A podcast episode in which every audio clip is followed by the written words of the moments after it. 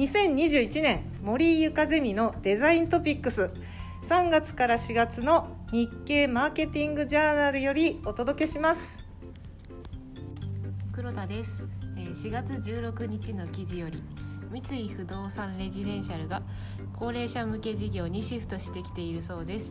今までファミリー向けに展開していましたが高齢化社会に伴い近場の医療機関や食品会社と提携したサービス付き高齢者向け住宅などの事業を強化する方針です。自分が将来こういうところに入居できるような安定した高齢者になれるのか今から不安がつきません。アンヌさんです。4月16日の記事です。ライオンが歯磨き製品の新ブランドライティーを発売しました。光のライト歯のティース歯を見せたいいとした笑顔の言葉を合わせてこのようなネーミングになったそうです。こちらは日本と中国での同時販売らしく日本だけではなく海外にも通じるいい響きのネーミングでとても素晴らしいですねはい、孫書きです。4月11月の記事より無印良品の値下げの記事を紹介したいと思います。無印良品は新型コロナウイルスの感染拡大の影響で日常使いの商品を買い求めやすい価格にして売り上げをふ増えやしたい考えました。本島のあの値下げの範囲は医療品や化粧品感染予防対策の商品などですあの例えば日焼けの防ぐジップアップパークは2990円から1990円に値下げしました私も無印良品の商品がすごく好きなのでみんなもうこの機会でぜひ行ってくださいませ。はい。えーミオスペプラーです。4月14日の記事よりガラスメーカーのハリオからお湯を1回注ぐだけでコーヒーを美味しく入れられるドリッパー V601 回抽出ドリッパーが発売しました。内側の星をデザインした溝がお湯の具合を調整するので蒸らしたりお湯を分けて注ぐ手間が一切不要です。実製は880円。時期製は2200円からの販売になります。私は2年前に100均で買ったドリッパーを割れても未だに使っているので購入したいと思いました。以上です。ピカチュウです。4月14日の記事より2021年は美容大国タイのコスメに注目が集まりそうです。パッケージも可愛くパケ買いする人もいるほどタイは高温多湿の気候で湿気にも強いコスメが多くコロナ禍でのマスク生活でもメイクが崩れにくいそうです。コスパもいいみたいなので私もタイコスメを買ってみようと思います。えっと、秋もです。4月9日の記事より日鉄工和不動産がマンション専用に無人販売スペースを発表しました。菓子や雑貨などを置き利用者が買う際にはスマートフォンで QR コードを読み取りクレジットカードで決済。します。外観は高級家具のように落ち着いた雰囲気を意識し高額物件のラウンジにも似合うデザインにしたそうです。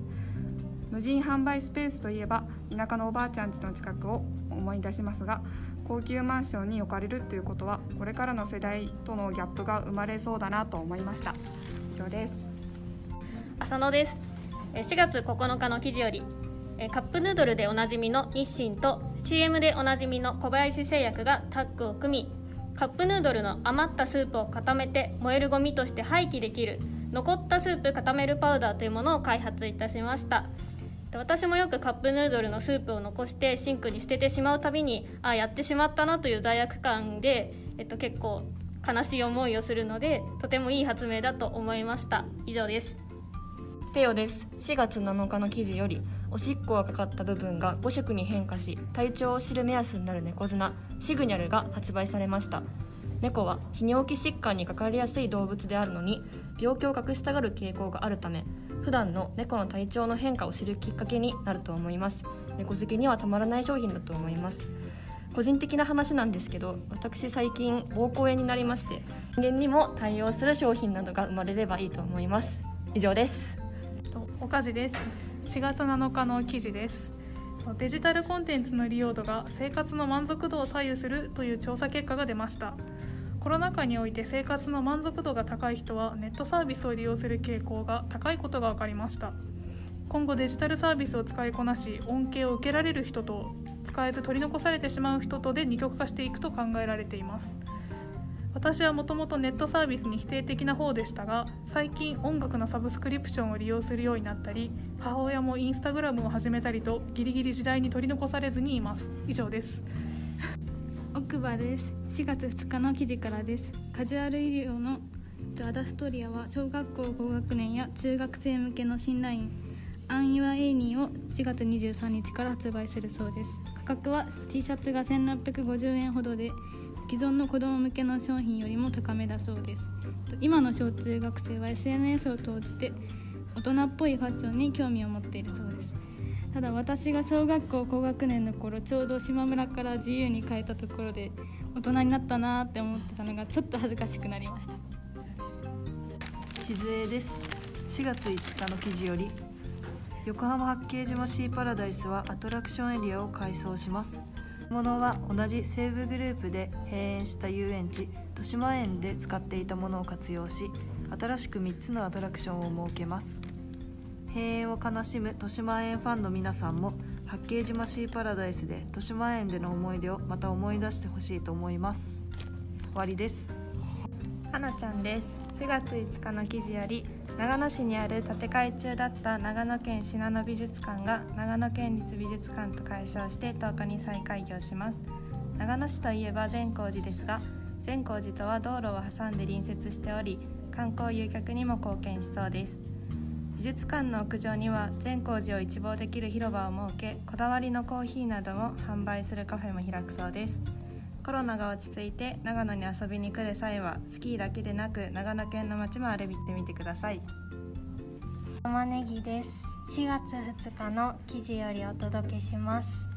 セガトイズが、えー、今月22日にマスクにプリントマスクックを発売します。転写シールを使ってマスクに模様をつけて楽しむおもちゃだそうです。日常的にマスクを着用するようになった今カラフルなデコレーションが好きな小学生に向けて発売するそうです。可愛いマスクで世の中をハッピーにする素敵な商品だなと思いました、はい、石川原です。3月26日の記事です。今のシニアは昔のおじいちゃんおばあちゃんとは全く違う。現在60代の人たちは10代から20代の頃すでに子が確立されている印象だ。当時すでに趣味娯楽の選択が多彩で最初にオタクと呼ばれたのがこの世代だろう。コミケに参加する最年長組は60代に達している。今の我々がこのままおばあちゃんになったらどうなってしまうのだろうか。YouTube、Instagram など今が最先端のコンテンツも未来では化石と呼ばれてしまうのかもしれない。82歳の老人がペン字を習い始めるようにシニアになった私たち向けの習い事のことを考えてみるのも面白いかもしれない。長谷川です。3月26日の記事よりコロナ禍の巣ごもり需要を取り込み今入浴剤市場が伸びているようです。アンケートに答えると自分に合った調合を提案してくれるパーソナル入浴剤なんかも出たようですよ。1時間が増えた今自分に合った入浴剤をゆっくり楽しめるというのは日々のストレス解消にもなりそうですね。以上長谷川でした。しじみです。3月29日の記事よりお届けします。イスラム教徒のラマダーンが4月中旬に迫っています。その中で日没後にみんなで喜びを分かち合う時間を彩るのがファヌースというランプです。昨年はコロナの影響により売り上げが下がっていたそうですが今年は制限が緩和され売り行きもいいそうです。私は宗教行事に伝統工芸品がぐっと絡んでくるのがとても文化として馴染んでいて面白いと思いました。